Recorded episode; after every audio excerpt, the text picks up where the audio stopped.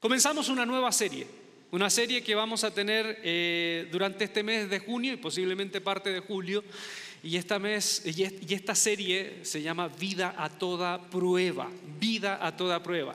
Y, el primer bloque del que quiero compartirles de esta, de esta serie es la primera parte, el primer bloque, que vamos a hablar de este primer bloque un par de domingos, es el golpe. Vida a toda prueba. Y, esto, y en este tiempo vamos a hablar sobre el golpe. ¿Cómo están? ¿Está bien el clima o sienten un poquito de calor? ¿Están bien? ¿Sí? ¿Sí? Porque de pronto se pasan con el clima, así como que da un poco de frío y... No, pero estamos bien. ¿Sí? El golpe. Los problemas.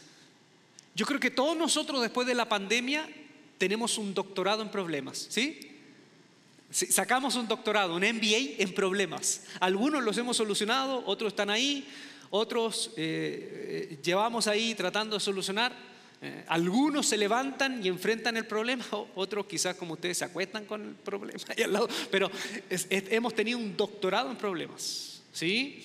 Los problemas pueden venir de diferentes vertientes. Una de las vertientes es que hay dolores que provienen de nuestro interior hay dolores que provienen del otro y hay dolores que provienen del entorno. Donde nosotros nos movamos, vamos a estar expuestos a tener problemas. Por ejemplo, ¿cuántas cosas nacen de nuestro interior? De hecho, hay muchos psicólogos que dicen, y lo hemos hablado acá, que más del 80% de nuestros problemas en el fondo no son reales, son cosas que pasan y que salen de nosotros mismos, que se mastican dentro de nuestro propio ser. ¿eh? Las sombras que hay en nuestra propia mente, obsesiones, por ejemplo, que nos afligen, que nos afligen, que nos atacan, que no sabemos cómo solucionar estos pensamientos que se transforman en estacas que se clavan en el cerebro y no podemos sacarlo.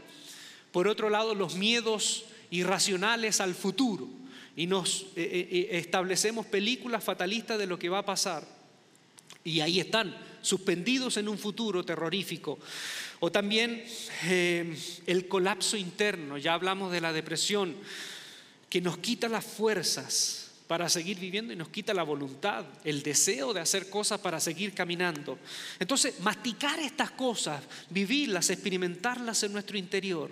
Una vez Leí de un psiquiatra que decía que nuestro subconsciente y nuestro consciente es más o menos como esto, como prender un cerillo en una cueva de dimensiones inabarcables y prender un cerillo. ¿Y qué tanto ese cerillo nos puede alumbrar el camino? Ese cerillo nos puede alumbrar un poquito, pero alrededor de esa pequeña luz hay una oscuridad inabarcable. Así él hablaba de que nuestro inconsciente es así. Nuestro inconsciente es un mar inabarcable de cosas que nos afectan, de las cuales reaccionamos y que no sabemos y que están ahí en lo profundo.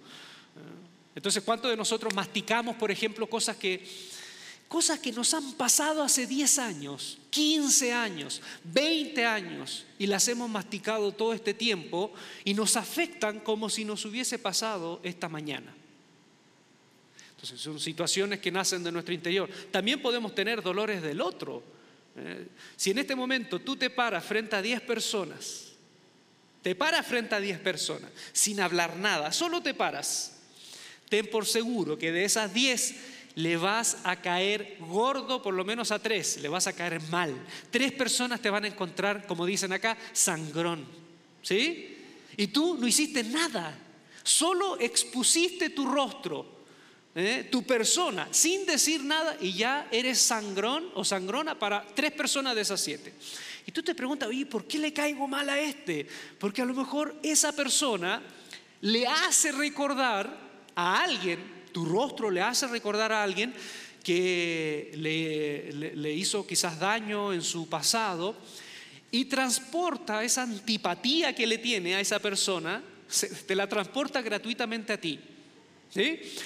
O no sé si le ha pasado a ustedes, que de pronto que hay ciertas personas que no sabes por qué, como que no sientes esa afinidad para por lo menos tener simpatía o entrar más allá de la simpatía. No hay algo. Y tú te preguntas, pero ¿por qué me cae mal? ¿O por qué no lo, no lo, lo, mastico pero no lo trago? ¿A cuánto le ha pasado? A todos nos ha pasado eso, ¿no es cierto? ¿Sí? A, a, todos nos ha pasado. Y uno dice, ¿y por qué? Y ahí uno se pone espiritual. A lo mejor Dios me está mostrando. A lo mejor Dios me está mostrando algo y esta persona tiene algo, algún pecado. ¿Sí? Uno se pone espiritual. Entonces, eh, eso es normal. Te puede caer gordo alguien sin que haya ningún motivo. Ahora, hay personas, hay personas que si tú las paras enfrente después de haberlo conocido cinco, seis, siete meses, ocho meses, un año, dos años, tres años, ten por seguro que de esas diez, nueve lo van a encontrar sangrón, conociéndolo. Sí, hay personas que también tienen, tienen una facilidad. Yo recuerdo una vez, en mi pasado, cuando estaba en, la iglesia de donde yo vengo, ah, había una persona muy especial, un señor ya mayor, era diácono, uff, muy especial. Y una vez le iba a decir, pero no me atreví porque también era adulto, era de otra generación, pero me daban ganas de decirle, ¿sabes qué, querido diácono?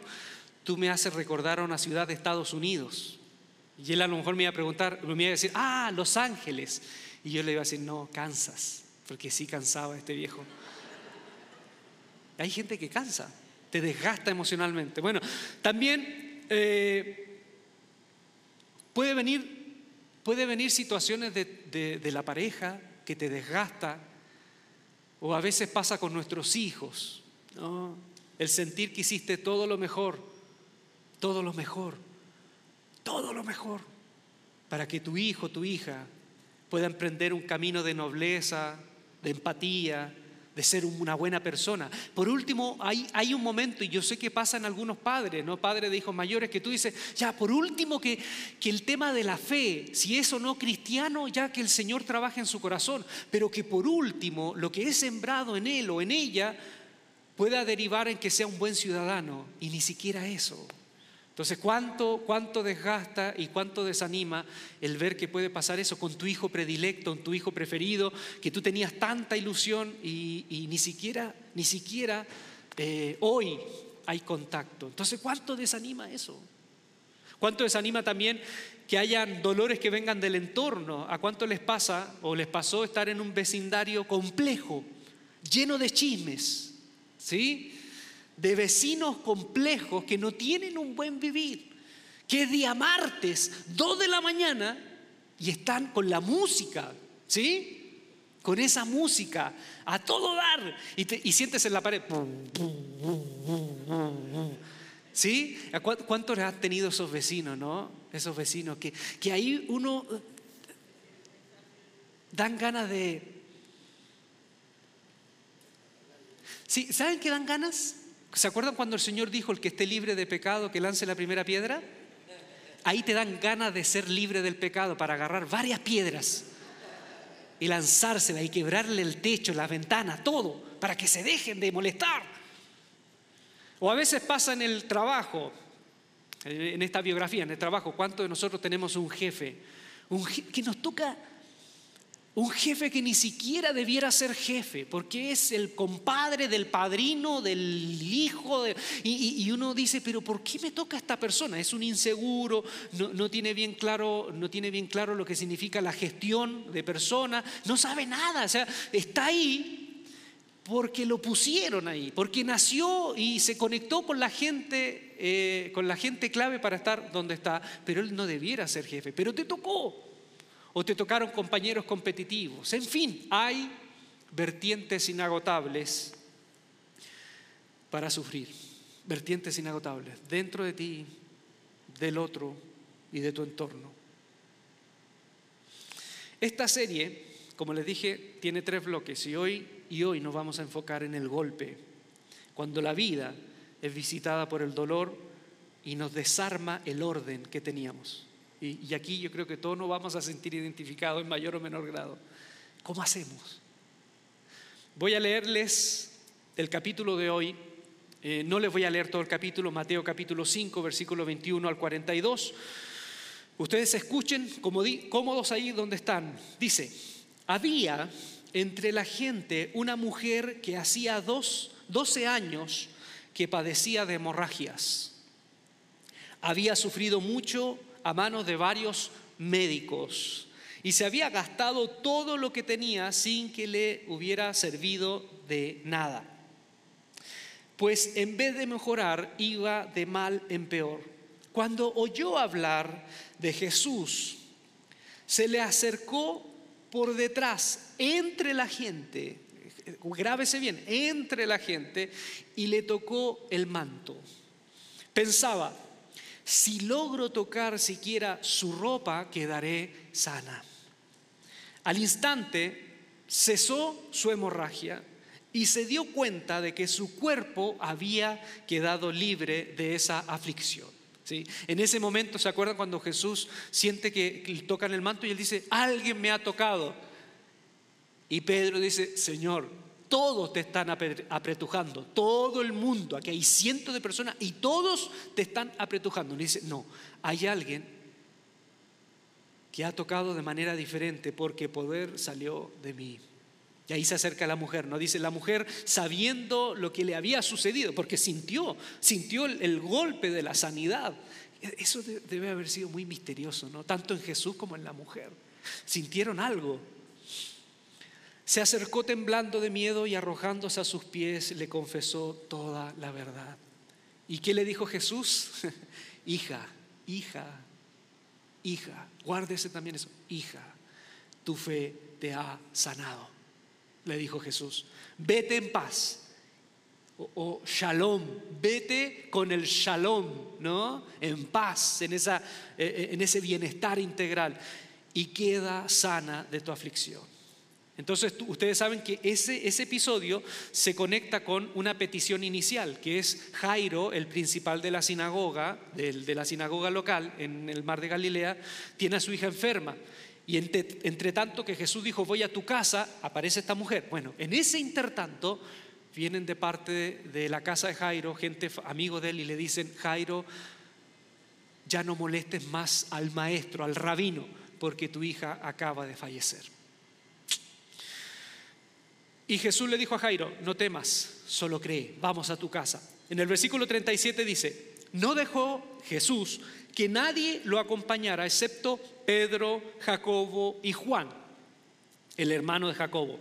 Cuando llegaron a la casa del jefe de la sinagoga, Jesús notó el alboroto y que la gente lloraba y, daba grandes alaridos. De hecho, hay una palabra en griego que es alalalalaheim. Es una, es una palabra que es onomatopéyica, es decir, cuando la registraron es porque se usaba ya en la gente. Y algunos dicen que la usaban los soldados o, las personas que sufrían un gran dolor, que hacen ¿Me entiendes? Es como un grito que puede ser para espantar un grito que puede ser de, dolor o cuando tu mamá sacaba la chancla, ¿sí? Sacaba la chancla y ¡ah! te ibas corriendo, ¿no?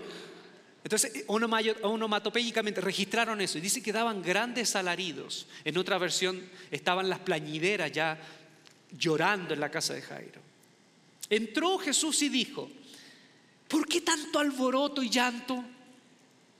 La niña no está muerta, sino dormida. Entonces, esta misma gente que estaba llorando, comenzaron a burlarse de Jesús. Pero él los sacó a todos de la casa. Jesús tomó la actitud que pudo haber tomado Jairo, se transformó en el Señor de la casa y los sacó a todos. Váyanse acá. Y tomó consigo al padre y a la madre de la niña y a los discípulos que estaban con él y entró a donde estaba la niña. Versículo 41 dice, la tomó de la mano, un cadáver, la tomó de la mano y le dijo, talita kumi, que significa, niña, a ti te digo, levántate, talita kumi. ¿Eh? ¿Ustedes han conocido alguna persona que se llame Talita, alguna mujer? Talita. Yo conocí un par en mi vida, en la iglesia bautista. En, Brasil es muy común ese nombre, Talita. Pero es curioso porque Talita no es un nombre, pero después les voy a decir. Pero en Brasil hay muchas Talita. Había una, una eh, esposa de un amigo mío que nos recibió, me recibió muchas veces en la casa y que el esposo la bromeaba. Porque ella era, bendecida por Dios al norte, al sur, era bien bendecida. Y el esposo también. Entonces él decía, mi esposa no es Talita Kumi, es Talita Come, porque si la señora también era buena.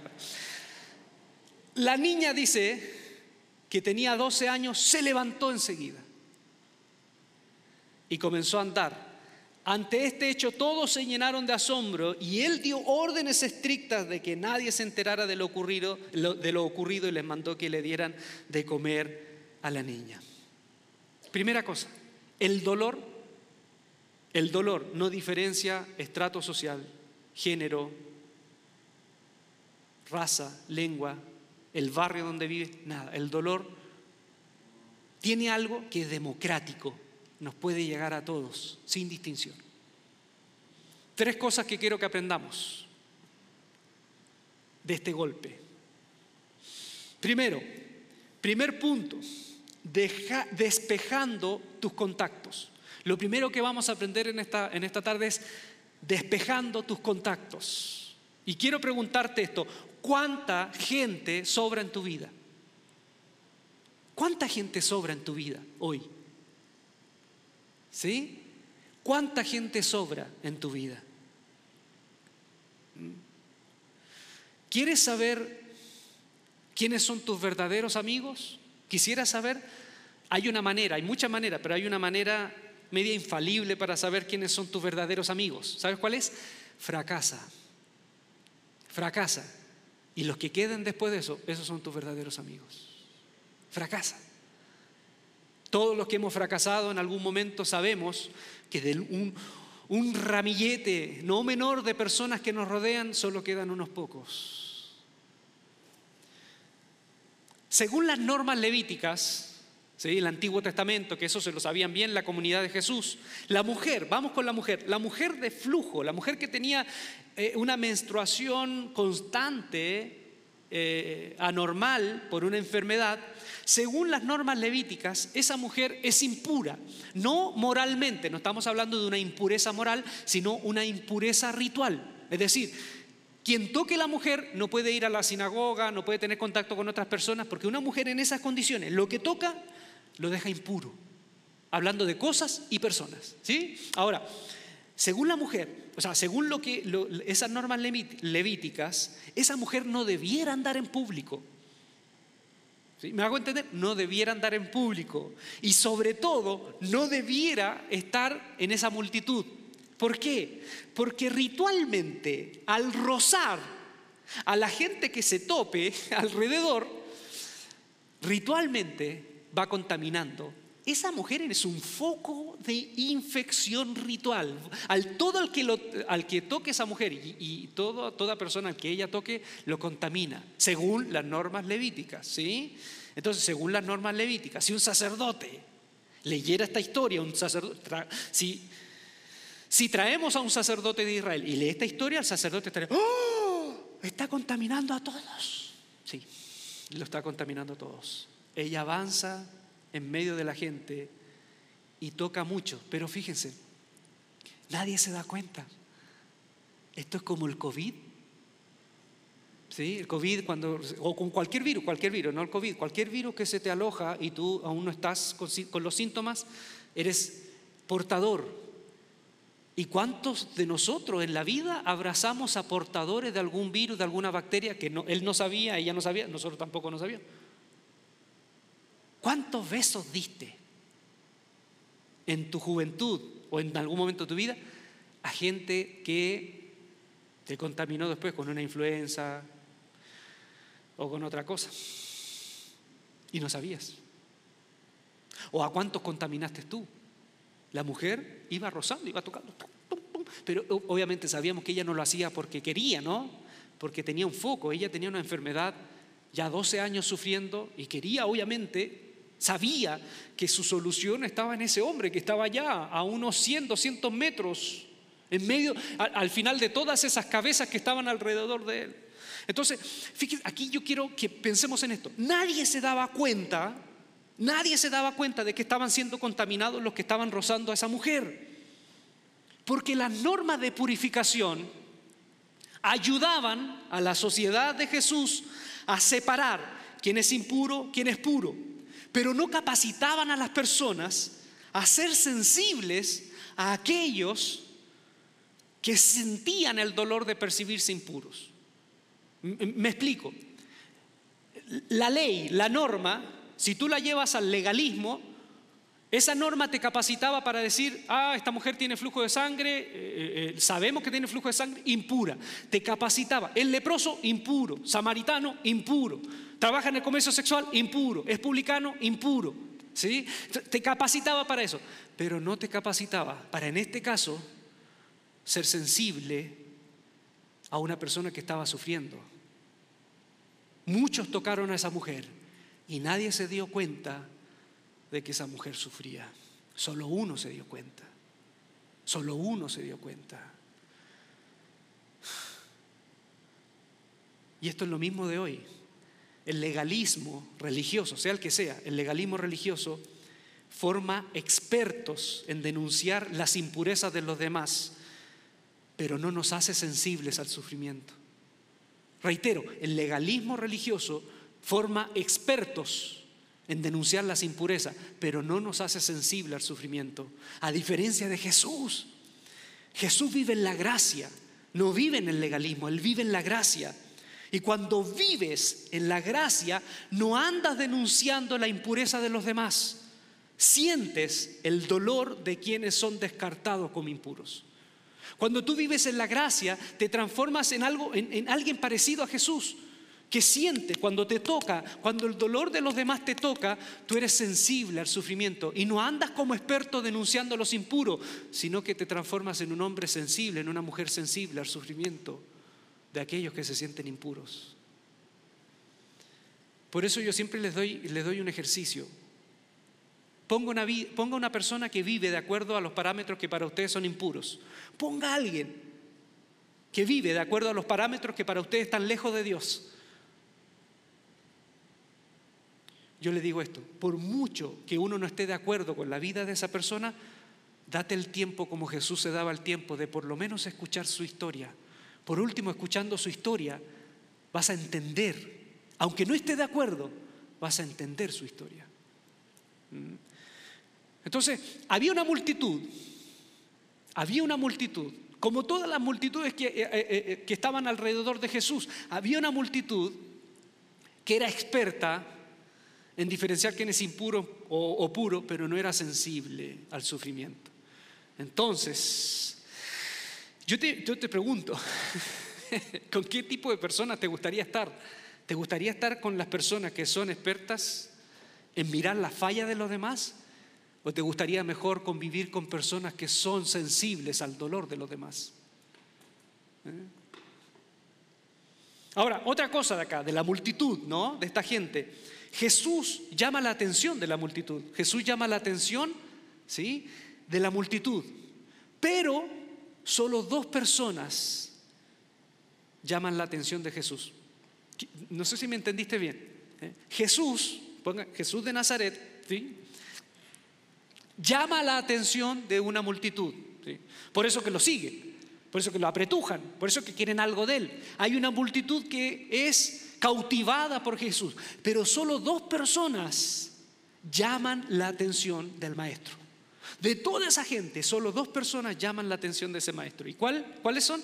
La mujer que está cansada de vivir una muerte en vida, porque una mujer como ella no puede tener vida social, una mujer como ella no puede casarse.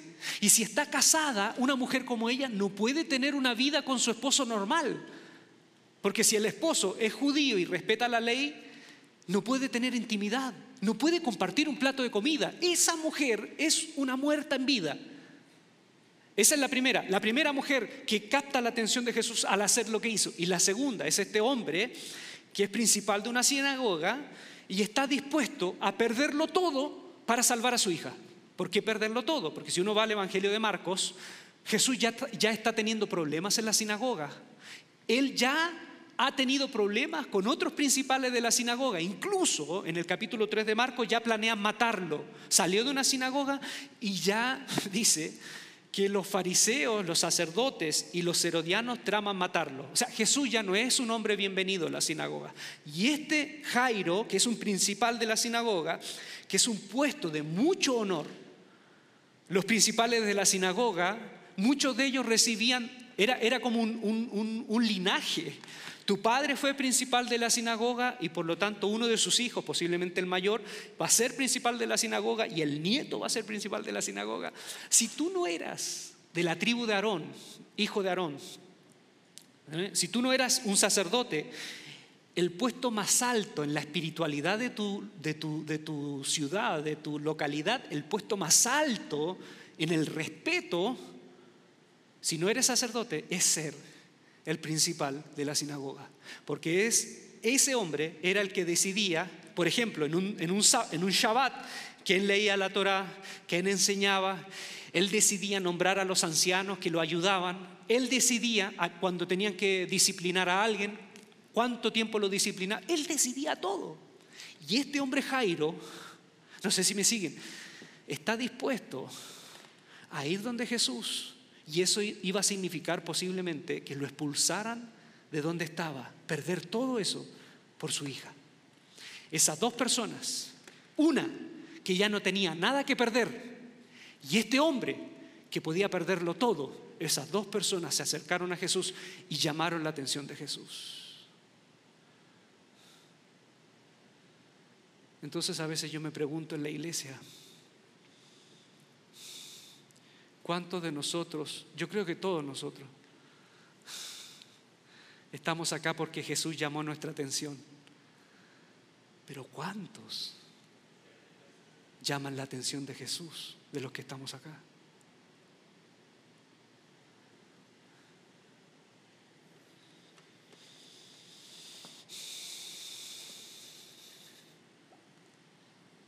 Jairo podía perderlo todo, todo.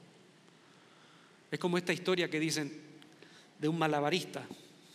Hay un malabarista, todos nosotros somos malabaristas en la vida, ¿sabías?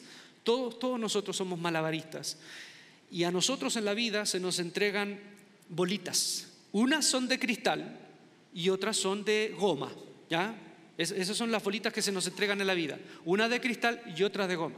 Bien, en algún momento, en algún momento, tú sabes, tú sabes lo que te estoy diciendo, en algún momento esas bolitas uno no puede tenerlas todas en el aire y uno tiene que decidir cuál de ellas priorizar y tiene que decidir cuál de ellas tienen que caerse. Pasa eso en algún momento de la vida, pero ocurre que están las bolitas de cristal que si se caen se rompen y no vuelven más a rebotar. Y están las bolitas de goma que si se caen rebotan y puede uno después tomar el tiempo y volver a, hacer malabarismo. Pero hay unas que uno no puede dejarlas. Pero pasa, pasa, y es muy común que muchos de nosotros, cuando la vida nos pone en ese aprieto, elegimos que se caigan las de cristal porque pensamos que son más importantes las de goma. ¿Cuántos de nosotros hombres porque decimos, no, es que tenemos que sustentar a nuestra familia, tenemos que hacer esto, tenemos que hacer esto por nuestro hogar, nos metemos tanto en el trabajo y nos autoexplotamos y empezamos a dejar las bolitas de cristal, la atención de nuestros hijos, el tiempo de calidad con nuestra esposa que se vayan abajo. Te, doy, te, digo esto, esas bolas se van a quebrar y es muy seguro que después no vuelvan. Estas de acá, si tú las dejas, a lo mejor puede provocar un desbalance pero si tú las dejas, no pasa nada. No pasa nada. Tenemos tanto miedo, pero no pasa nada. Esas pueden rebotar, se pueden ir y después podemos recuperar eso. Porque si tú tienes habilidades y eres genial en lo que haces, si estas bolitas en este momento hay que descartarlas, déjalas. Porque si tú tienes habilidades, esas bolitas, otras mejores que esas, van a venir a tu vida. Pero si tú dejas estas, estas se van a quebrar y no van a volver. Jairo supo cuando su hija estaba enferma, él tenía la bolita de goma, que era la sinagoga, el puesto, el prestigio, o su hija. Si iba donde Jesús, esas bolitas de goma sabía que tenía que dejarlas, por su hija. Y él tomó la decisión correcta, tomó la decisión correcta, tomó la vida de su hija y desesperadamente se olvidó de todo. Fue donde Jesús y dice que se postró, se postró, se postró, un principal de la sinagoga, se postró delante de este rabino que está siendo expulsado de la sinagoga, que no es, no es una persona grata, y le dice, maestro, mi hija está enferma, por favor ven a mi casa e impon, pon tu mano sobre ella y yo sé que ella sanará.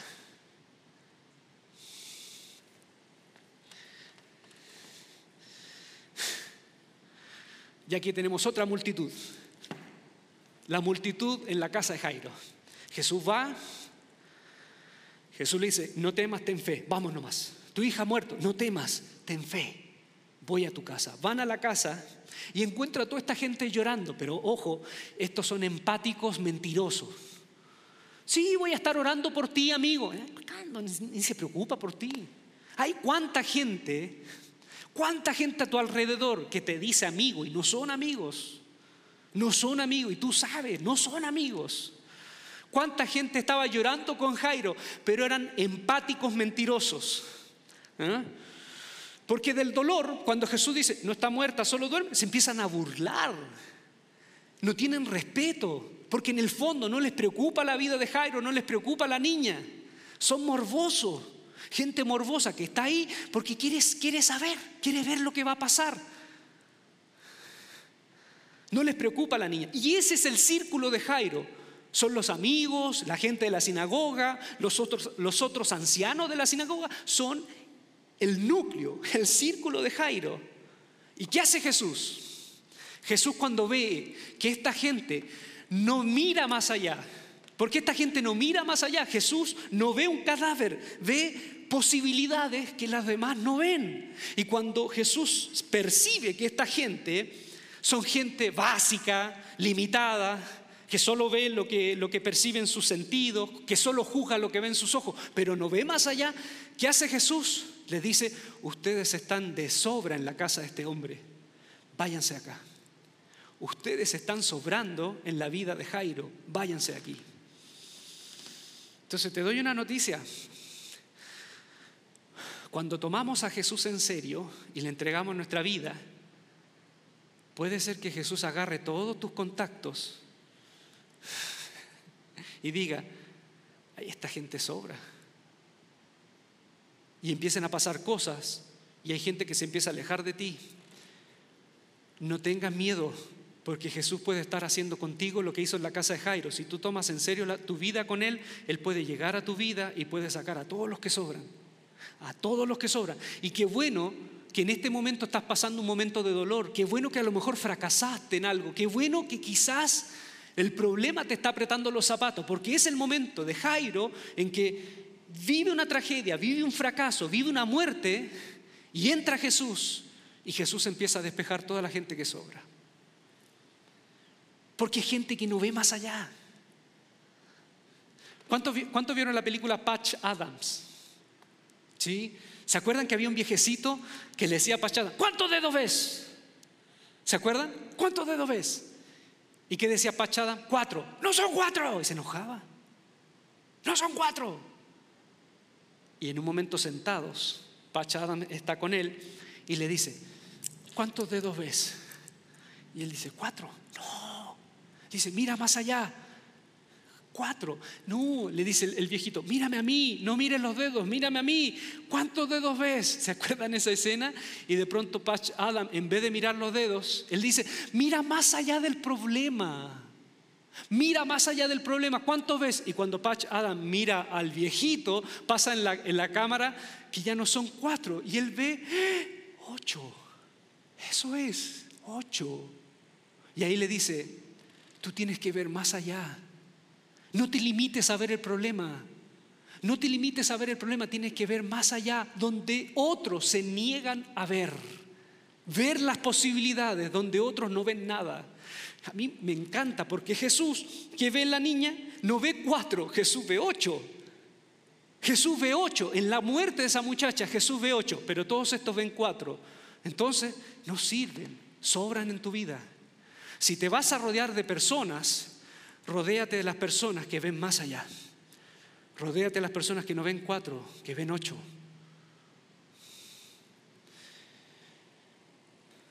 La pregunta es, ¿cuánta gente sobra en tu vida? Aunque puede ir otra pregunta.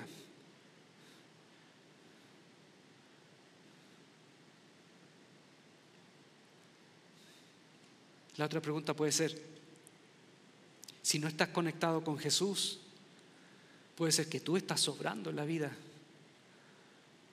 de aquel que te rodea. Puede ser que tú seas el que está sobrando. Segunda cosa, en el dolor, aún en el dolor eres amado por Dios. Aún en el dolor eres amado por Dios. A las dos mujeres Jesús las trata como hija, a las dos. A la mujer que tenía vergüenza de ser sanada, ¿qué le dijo Jesús? Hija, hija, le dice, hija, tu fe te ha salvado. Y después cuando está con esta otra muchacha, la toma de la mano y le dice, talita. Una vez lo expliqué, lo voy a explicar de nuevo. Talita viene de talé o talej pero la, J final es muy suave, talé. Talé en arameo es cordero. ¿Ok? Talé en arameo es cordero. Talita es corderita. corderita. ¿Y saben quién decía así a los niños o a los jóvenes? Los papás.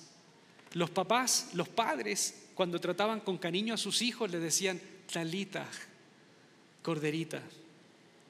Entonces, a, las dos, a la mujer que vivía una muerte en vida, 12 años viviendo así, marginada de todo, y a la chica que a sus 12 años muere, las trata como hijas, con amor, con cariño. Pero ojo, no es el cariño de, uy, qué peque, No, no, es el apapachamiento, porque hay apapachamientos que invalidan. ¿Usted sabe eso? Hay apapachamientos que invalidan. O sea, padres que sobreprotegen a los hijos que al final los dejan inválidos. Inválidos. No les permiten que sufran. Yo he conocido madres que han intervenido en los noviazgos de los hijos y cuando ven que su hijo está sufriendo, van donde la chica, estos son muchachos, van donde la chica e interfieren porque no quieren que su hijo sufra, porque esta otra bruja, porque... Y no quieren que sus hijos sufran. Es bueno, es bueno que a tu hijo alguien le destroce el corazón, lo filetee como un carnicero. Porque si no le, pasa eso ahora, cuando vengan los dolores realmente importantes, no va a tener anticuerpos frente al dolor, a la frustración. Es bueno eso.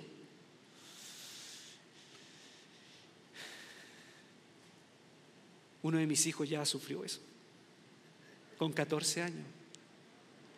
14 años. Ya le hicieron pedazo al corazón. Bueno, no ahora, hace un tiempo le hicieron pedazo al corazón. Y aprendió, yo creo que aprendió. Aprendió el corazón, aprendió él. Y yo le decía, hijo, yo te entiendo, yo sé lo que es eso. Yo también sufrí cuando era muchacho. Yo también tuve un noviajo, porque él tuvo un noviajo como de dos meses, largo para su época. Y dije, yo también tuve un noviajo largo y sufrí. ¿Cuánto tuviste de novio, papá? 14 días, pero sufrí igual.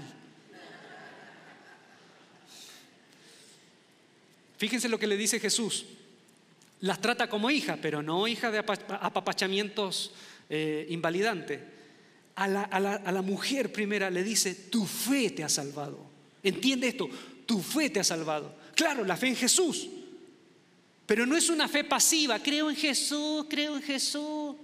Ustedes saben esa historia de la abuelita que eh, escuchó en la iglesia, si tú oras, si tú oras con fe, tú vas a decirle a ese monte, muévete, y se va a mover. ¿Y qué tenía ella? En la ventana de la cocina, en el terreno de al lado, había un monte, un monte de basura, y que no le permitía ver el paisaje, y la tenía frustrada. Y cuando escuchó esa palabra, del pastor que dijo, si tú oras ese monte se va a mover. Y volvió después del servicio y empezó a orar frente a la cocina y cerró los ojos, muévete monte, muévete monte, muévete monte en el nombre de Jesús, muévete, muévete, muévete. Y abrió los ojos y ¿saben lo que sucedió? No se había movido el monte. Y ella dijo, ah, yo sabía que iba a pasar. ¿Cuánta gente así, con una fe pasiva? No, Jesús le dijo, tu fe te ha salvado, tu fe te ha salvado. Porque la mujer, la fe de esa mujer no fue una fe pasiva, no fue una fe pasiva de en el nombre de Jesús. Está Jesús ahí, ay, no importa, yo acá a la distancia oro. Y que no, la mujer dijo, no, yo voy punto y codo, casi como soldado, lo que sea, si quiero gateando. Yo llego a él y tocaré el borde del manto. Tu fe. Es como si Jesús le hubiese dicho, te has esforzado, creíste, por eso no te tengas en poco no eres cualquier persona, es tu fe lo que ha, lo que ha crecido en ti. Has sido persistente hasta el final, te has movido y has movido todo para lograr salir de donde estabas. Por eso tu fe te salvó. Y a la muchacha que le dice, levántate, kumi, kumi. En, en arameo ven hacia mí. Jesús no la levanta, Jesús pudo haberle dicho, ya ven. Y, Jesús hubiese tomado fuerza y la levanta. No, le dice, levántate tú. Levántate tú. Y Jesús la toma de la mano y la muchacha es la que se incorpora. Y la muchacha es la que después comienza a caminar. Porque dice que inmediatamente se levantó y no solo estaba viva, estaba sana y comenzó a caminar. ¿Qué nos enseña eso? Nos enseña de que Jesús, Dios, es un Padre bueno, pero es un Padre que no nos va a levantar. Es un Padre que nos va a dar todo para que tú te levantes. Es un Padre que da todo para que tú tengas fe y si tienes que conseguir algo vas a tener que ir punta y codo, punta y codo hasta conseguir eso. En la semana yo escuché algo que dijo un predicador que me hizo recordar algo que dijo otro predicador viejo cuando habló del Monte de los Olivos, que estaba escuchando un mensaje con, mi esposa, de que en el Monte de los Olivos Jesús estuvo con su discípulo en el, en el momento más difícil. Y el Monte de los Olivos, ustedes saben, la oliva o la aceituna, que es lo mismo, la oliva que se dice en España, en Portugal, o la aceituna como la conocemos acá, para producir, para que se transforme en aceite, ¿qué hay que hacer con la aceituna? Hay que aplastarla para que se transforme en aceite. Jesús estuvo en un momento ahí con su discípulo, donde él sabía que lo que venía era el aplastamiento. Pero él mismo dijo, la semilla no puede dar fruto si no muere. No puede dar fruto si no pasa por el aplastamiento. Cuando pasamos eso, ah, que la vida nos aprieta, no te desesperes, de verdad no te desesperes, porque es un dolor creativo, de verdad te lo digo, te lo digo en el nombre de Jesús, es un dolor creativo, porque Dios está haciendo algo, porque la aceituna, la oliva, no se puede transformar en aceite si no pasa por eso. Pero cuando pase eso, tienes que moverte, no puedes esperar así, ay, sí, yo espero. No, tienes que moverte. Si tiene que salir gente de tu vida, tiene que salir gente de tu vida. Si tienes que salir de donde estás, tienes que salir de donde estás. No puedes, ay, sí, voy a esperar en Dios. Sientes que estás aplastando y es el momento para que empieces a moverte y para que tú te levantes con fe. En el, en el Nuevo Testamento o en la Biblia hay tres símbolos, tres símbolos que son para mí los símbolos más conocidos y más emblemáticos de la fe cristiana. El pan, el vino y el aceite. ¿Sí? El pan, el vino y el aceite. Y para que el pan sea pan, uno tiene que agarrar la materia prima, que es el trigo, y tiene que, ¿qué? Tiene que molerla, molerla y molerla para que se transforme en harina y se transforme en pan.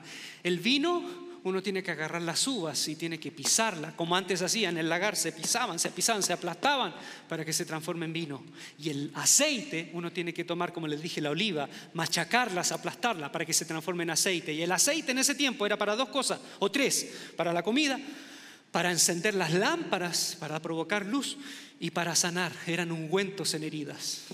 Entonces, cuando te esté aplastando la vida, tómalo como el dolor creativo de parte de Dios para transformar ese trigo en harina y en pan, esa uva en vino y ese, esa aceituna en aceite. ¿Se acuerdan la frase de la película Robin Hood, la última? La última, esa frase, cuando dice, levántense una y otra vez hasta que los corderos se transformen en leones. Cuando te venga el golpe, cuando te venga el golpe, lo que Dios te está diciendo, levántate una y otra vez para que el trigo se transforme en alimento, para que la uva se transforme en el vino del pacto y para que la oliva y la aceituna se transformen en aceite. Amén.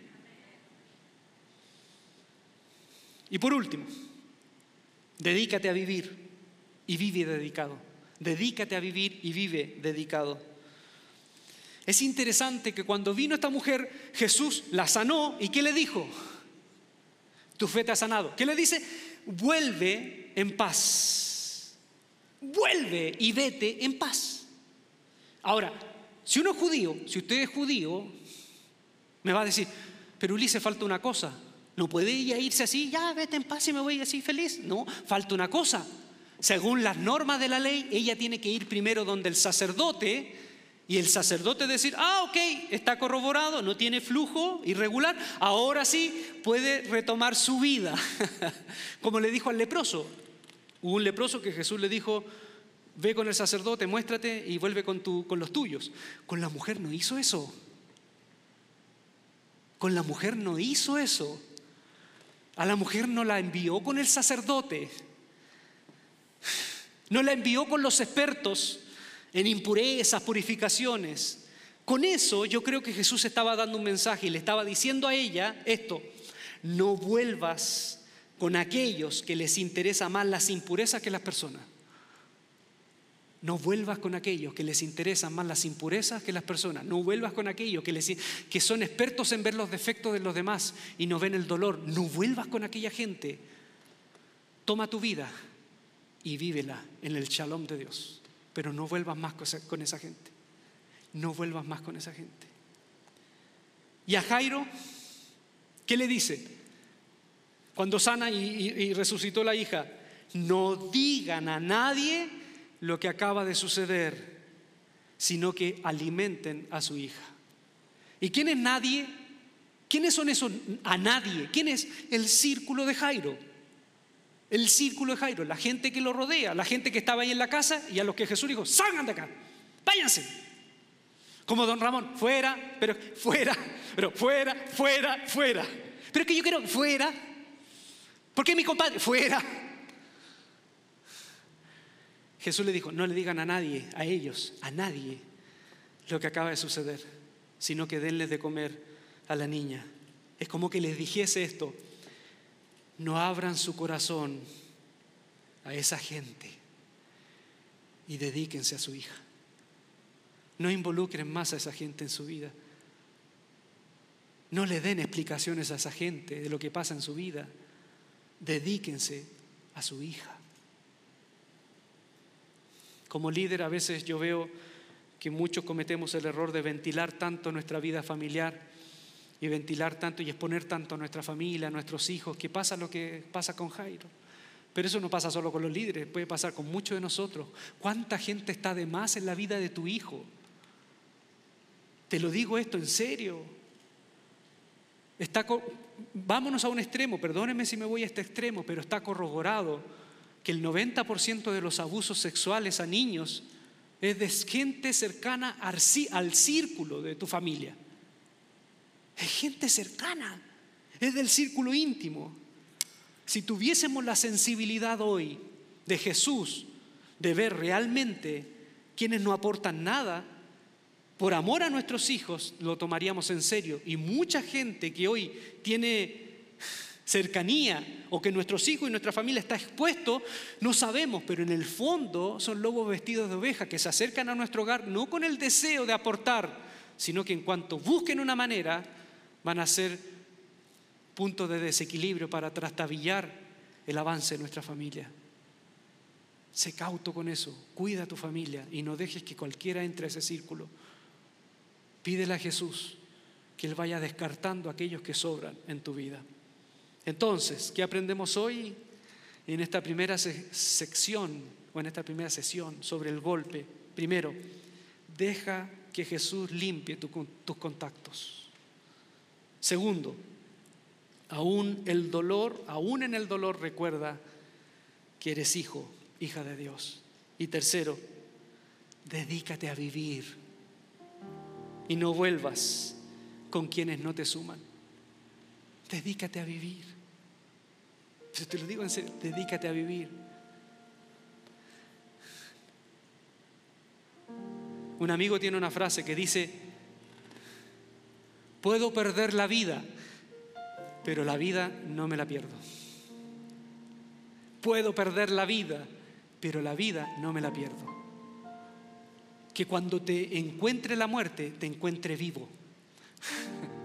Parece lógico, pero no, no es así. Hay gente que se ha perdido la vida, se la pierde. Una vez John Lennon dijo, la vida es aquello que pasa lejos de ti cuando estás ocupado. John Lennon, Evangelio de John Lennon 3.16. La vida es aquello que te pasa lejos cuando tú estás ocupado.